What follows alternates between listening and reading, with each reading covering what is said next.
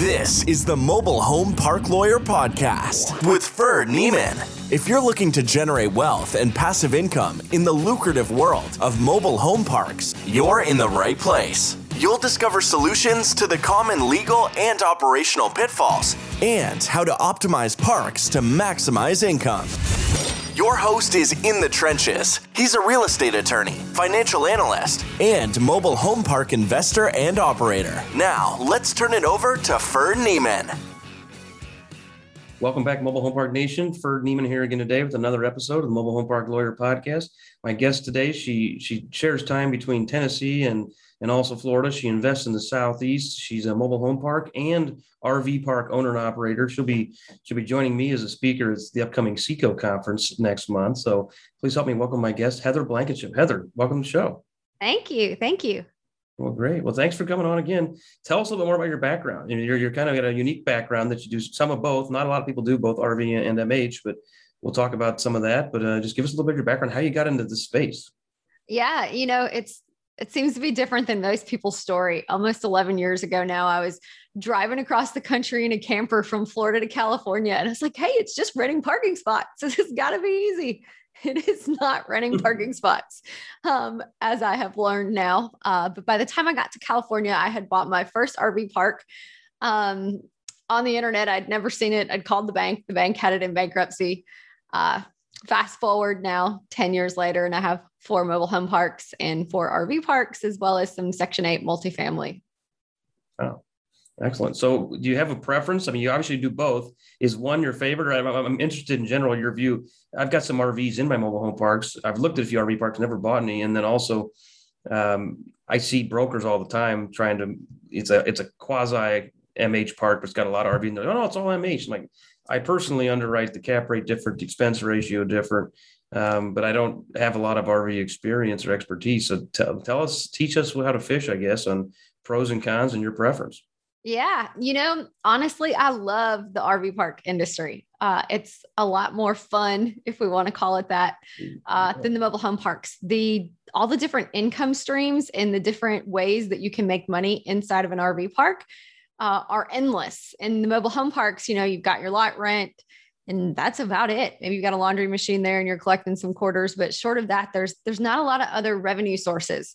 And so if we talk about one property specifically, I have one property that has over 10 streams of income. You've got really? the laundry room there, you're renting golf carts out that are leased. So you're not you have no responsibility. They're they're leased golf carts um, you're simply collecting that money for renting the golf carts. There's a pizza kitchen there. The, the camp store brings in like $200,000 a year, and that's a small camp store. Wow. Um, and so the, the revenue streams are endless. Now, on the flip side of that, um, as mobile home park owners, we know that means that they're a little more management intensive, sure. which is what everybody loves so much about just owning the site. Uh, so you got your pros and cons with both of those.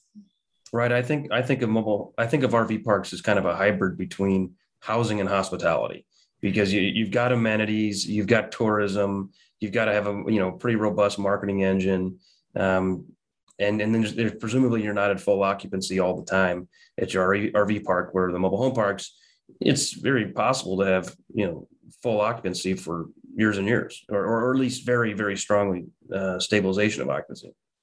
Yeah, but the amount of money that you can bring in is so much higher. For example, if we, we keep talking about this same RV park that I mentioned with all the streams of revenue, there's yeah. there's 133 sites there, and that property will take in two and a half million dollars this year.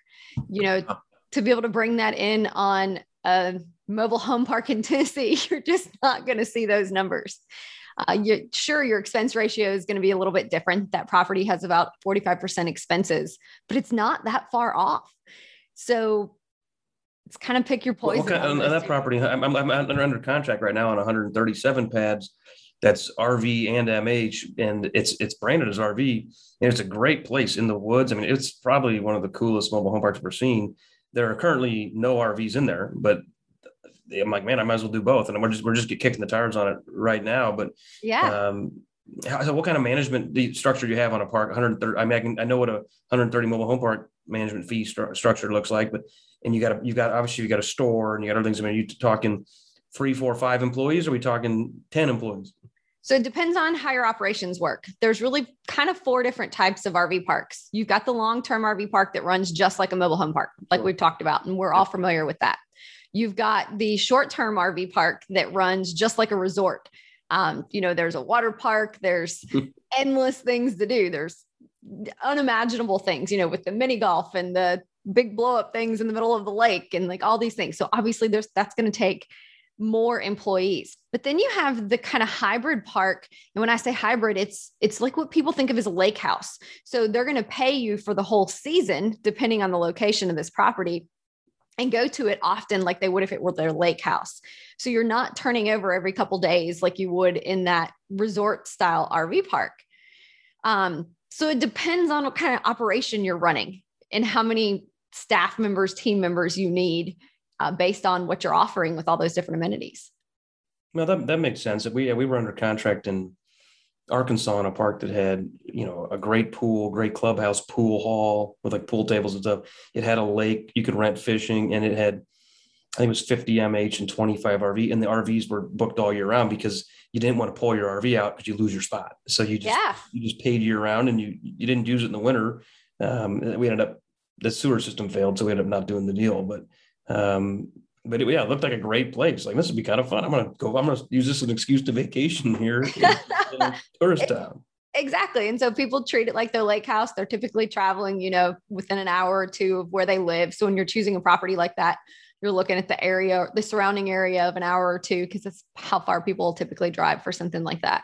Um, but they're awesome assets. And as far as labor goes, or your team, like you're talking about, um, you know, if you've got a pool in this these amenities like the the pool table room and different things like that, you're going to need somebody to clean and you're going right. to need somebody to take care of that pool, uh, which can sometimes be one work camper couple. Uh, in the RV world, we use work campers. Are you familiar with that?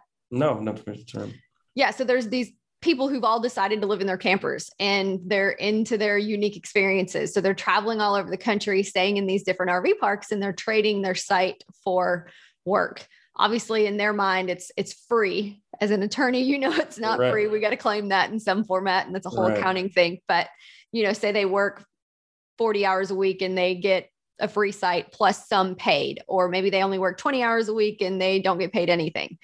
And so you're you're having a couple work campers on site like that if you're in a, a smaller operation that's not quite as intensive people will staff those with work campers of cool. I'm not, I'm not heard that term, but that's great. Yeah, there's huge Facebook groups where you can find them.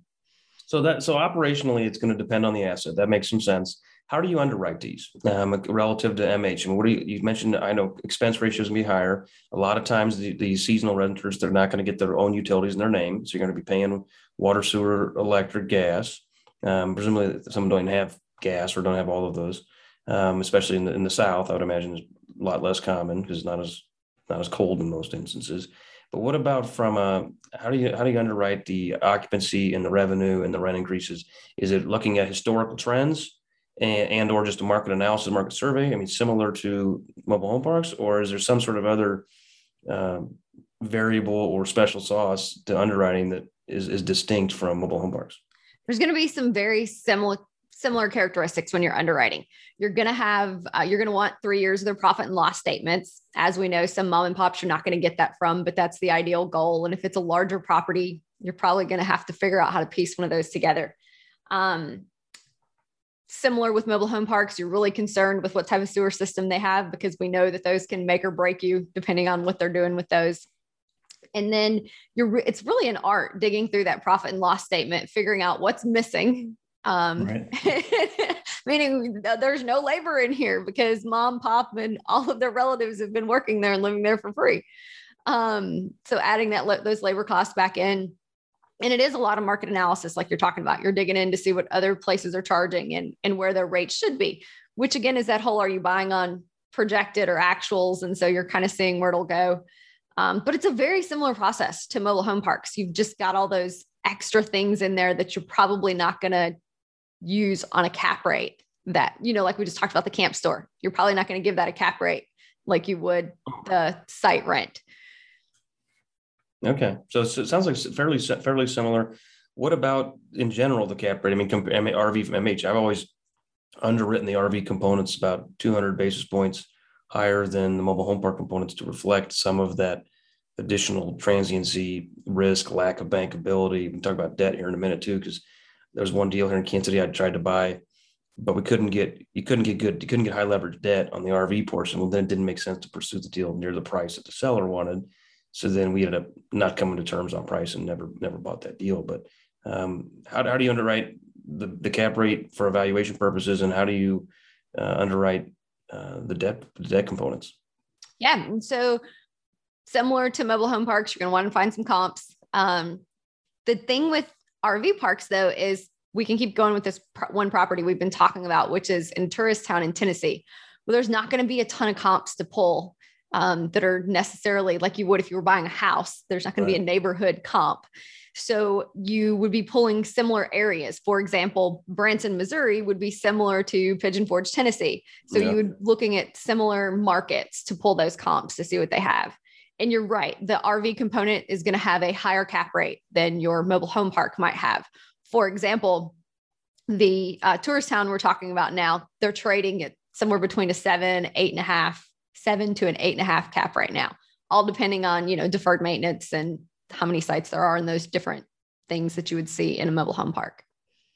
Yeah, it makes sense. I've never been to Pigeon Forge, but I've, I've heard about it many times from some friends, from some clients. Um, and then I know Branson, Missouri well, and I think Branson would get offended to be compared with any, anybody other than Vegas. Um, but I know I know Pigeon Forge because we had a client that was they owned one of the big uh, one of the big shows in Pigeon Forge, and they were we were trying to take them to Branson, but they wanted a bunch of tax incentives. And City of Branson's like, we'll give you, I don't know, we'll give you free property taxes for 20 years, but we're not giving you the sales tax. And then the guy wouldn't come. You know, he wanted yeah. And, it, and, and, I never, and I only worked on it for like an hour because the guy's like, I'm not budging. And Branson wasn't budging. And he was like, all right, uh, nobody wants to pay our fee. So I guess we're not going to fight that hard. Um, but anyway, you know, people that aren't familiar with that area, it has the number one visited national park in the country. And so that area, it's killing it with tourism. Yeah. Oh, it's unbelievable. Yeah. Cool. So overall, if you had to pick your favorite, do you have a favorite of RV or MH, or are they they both consistent? You know, if you take the the emotions out of it, uh, mobile home parks are definitely easier.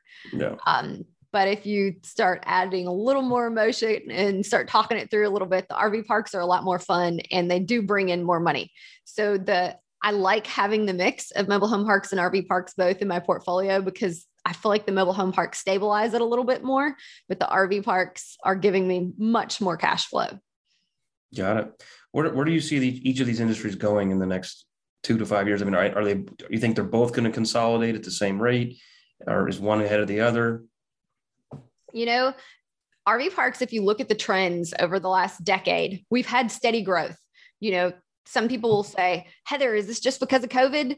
You know, mm-hmm. it's not because of COVID. If you look at the last decade of trends, it's had steady growth. Now, if you look at the portion of that that was the pandemic, it did push it forward two or three years, but those trends were already happening. This isn't a new trend that people are seeing.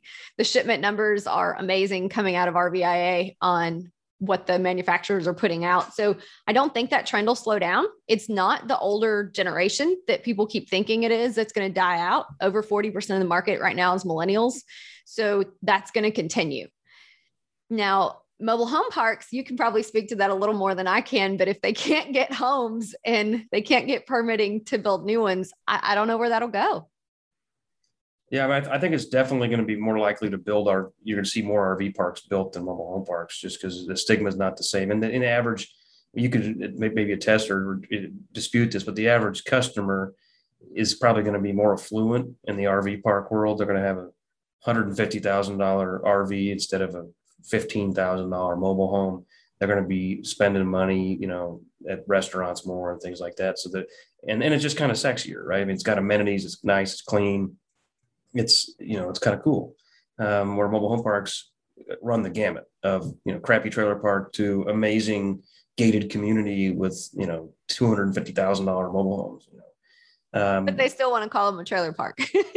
I know, I do. They do, and that and that's why that's why I have my you know not that this is that you know unique of a theory. But that's why I have the theory that RV parks are going to be easier to get permitted in in large part and in many areas throughout the country where mobile home parks. I think there'll be more development in the future. Um, and I and I know some guys doing development. Um, it's just a lot harder to pull off in a lot of locations, and um, we're looking at one right now, and it's just it make it makes sense to develop it, and but it's just beating your head against the wall trying to get the government to let you develop it in a manner that is reasonably priced and potentially profitable.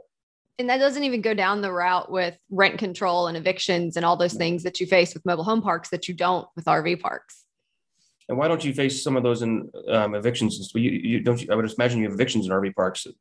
You, you don't just get a tow their vehicle, do you? Well, it depends on how long they've been there and what the regulations are for the area. So some areas um, have ordinances or rules, laws in place that don't classify RVs in that same manner. So yeah, you you call and they've got to be gone. Um, you call the police department and they'll make them leave.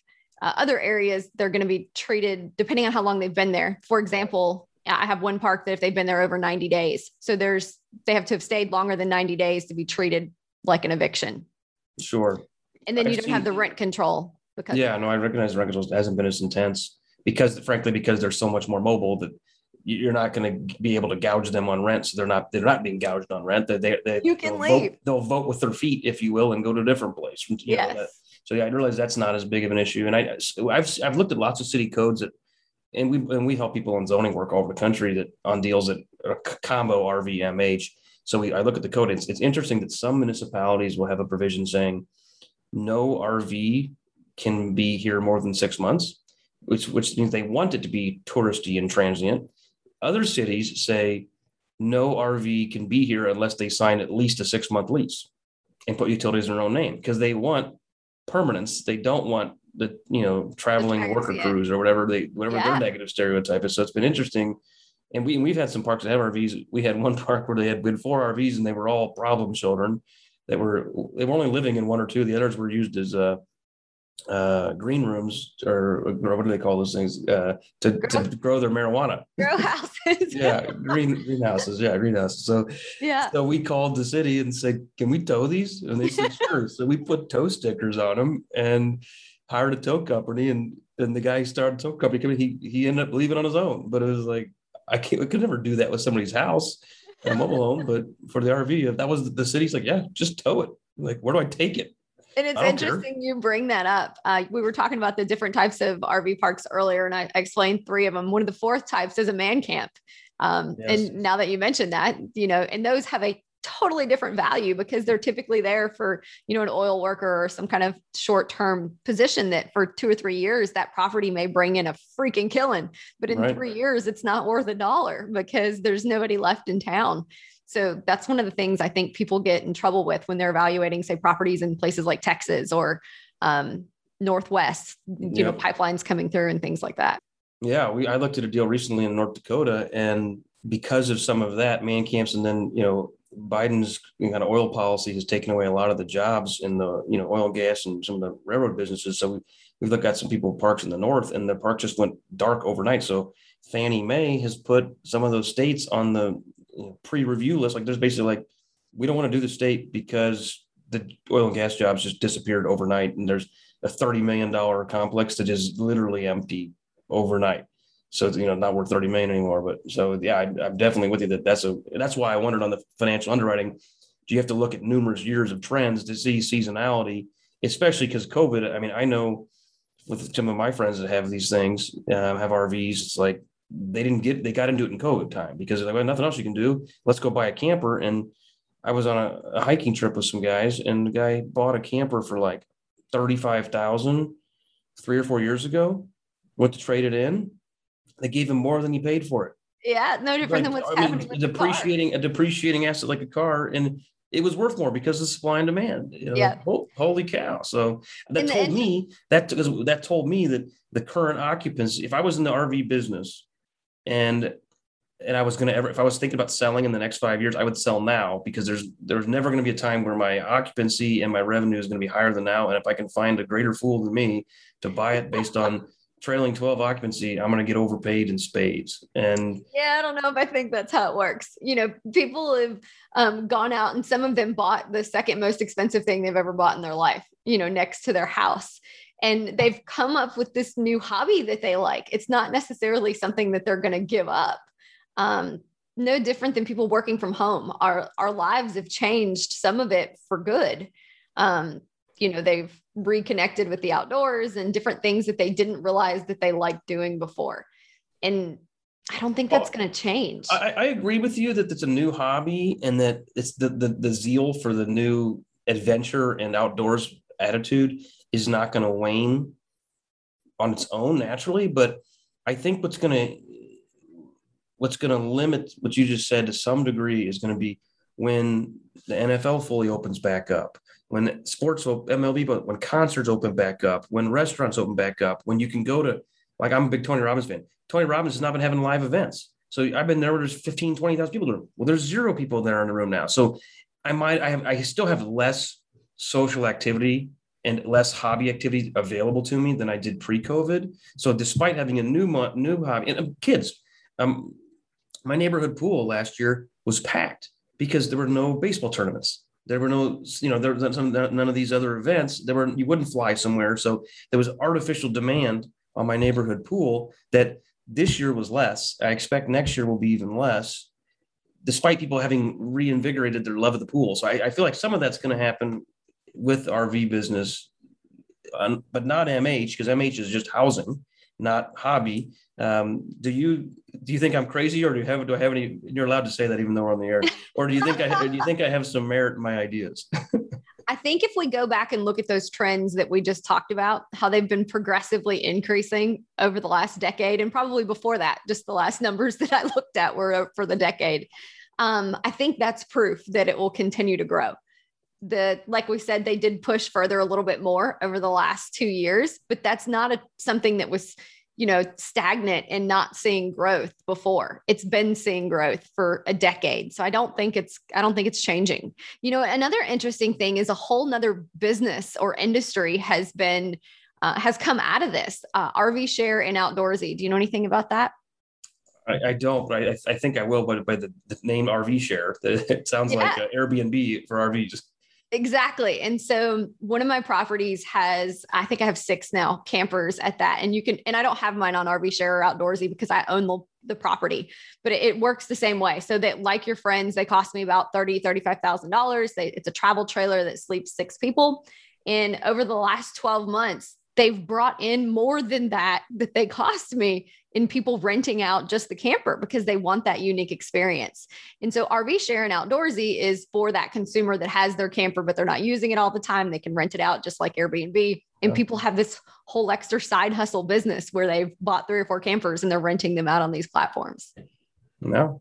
Now, did you let that happen? I feel like from, there's a there's a background check issue there where you're but they're staying for three days. Nobody background checks people coming to a hotel. So it's this it's the same idea. If they're coming for a short period of time, as the owner operator, you don't usually even know it's happening. Yeah, that's that's kind of scary to me. no different than a regular camper coming to stay. The reservations in their name, they're just using somebody else's camper. Yeah, interesting. All right. And the other component of that that you get with the RV parks versus the mobile home parks is the fabulous software um, I use a software called CampSpot and it works just like a hotel or an airline. We have dynamic pricing and we have site optimization. And so something like that, when you're buying a distressed property, implementing those softwares will give you an extra 25% boost boost in wow. revenue just from those operational changes. Yeah, that's great. Yeah. So it sounds like RV park business is a little more high tech or sophisticated than some of the mobile home park business. It Price, might be just yeah, dynamic bit. pricing. Dynamic pricing is pretty cool. Yeah, it is. Yep. I should implement that for my legal business. there you go. Like I only got one time slot left. Yeah, I'm really busy today. The rate just doubled. Uh, that's my, my old boss used to quasi joke about that. He'd say, everybody wants it, you know, he'd say the old what a manufacturing conundrum, you know, better, faster, cheaper. He'd say pick two. He goes, Yeah, you don't want it worse. Right. You call me, I'm the best. You don't you don't want it worse. So that's not an answer. And and you you want it fast. So it's to be faster and it's not going to be cheaper. So it's, it's going to be expensive if you want it fast. So exactly. If you call me on Wednesday before 4th of July, it's going to cost you three times as much money to come stay here. Exactly. Well, this is great, Heather. I'm learning about the RV business. Um, tell me, tell us any more, any tips or tricks, you know, that we want to share with our audience before we get, before we wrap up? Do it now before they're institutionalized like the mobile home parks. Yeah. That's that's that's right. There's you know what's the old Chinese proverb is no the best time to plant a tree is 20 years ago. The second best time is now. That's Right. that's how I feel about the mobile home park business. You know, uh, that's you know I got in I got my foot in the door in time, but I wish I'd have gotten in the door 10 years earlier. Um, Exactly. And people will be saying the same thing about RV parks in 10 years.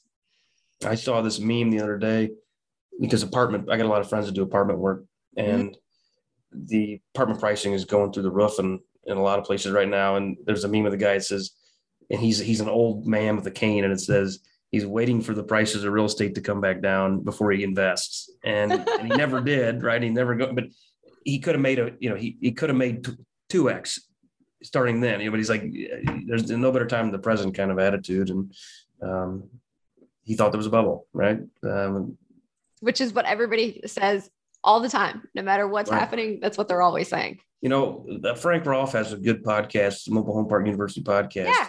and or has it's Mobile Home Park Mastery podcast, I guess. Um, he just recently did an episode on Microsoft, and and I thought it was one of his better episodes. Um, and he talked about you know people didn't people had Microsoft was at I don't know a dollar share, and then it went up to six dollars share. And people sold like oh we're never going to get better than this, and then they went to twenty, and then I went to thirty, and went to forty. He's like it was a good time to own Microsoft 20 years ago, but it also was 10 and people sold. And it was today. And and he kind of gave an analogy. That's where we are in the business that uh, pricing is getting to be higher. Cap rates are compressing value, compressing values are higher, but it's not the ceiling. It's not the bubble. It's it's on its way up. And we don't, none of us know how long until the bubble hits or if it ever will be a bubble for it's just full stabilization, and full maximization and optimization of value. Um, which would likely happen through consolidation, which is already underway in some respects. And I thought that was a really good point and a really good. He put it into you know good episode, and, and that's what I feel like we are. I think he's I think he's right on. I 100% agree. Frank is so good at those analogies and putting them in real life explanations. Yeah, he's a sharp guy. Yes, he is. All right, Heather. Anything else before we part, or if not, how, can people find you? Uh, I am all over social media at Heather Blankenship X3 or my website at heatherblankenship.com. All right, thanks, Heather. Appreciate you coming on. Thank you. You've been listening to the Mobile Home Park Lawyer Podcast with Ferd Niemann. Ready to learn more? Go to www.themobilehomelawyer.com for free resources and materials to help you succeed. If you love the podcast, go to Apple Podcasts, give us your review, and subscribe today. Thank you for listening. Neither the Supreme Court of Missouri nor the Missouri Bar reviews nor approves certifying organizations or specialist designations. The choice of a lawyer is an important decision and should not be based solely upon advertisements.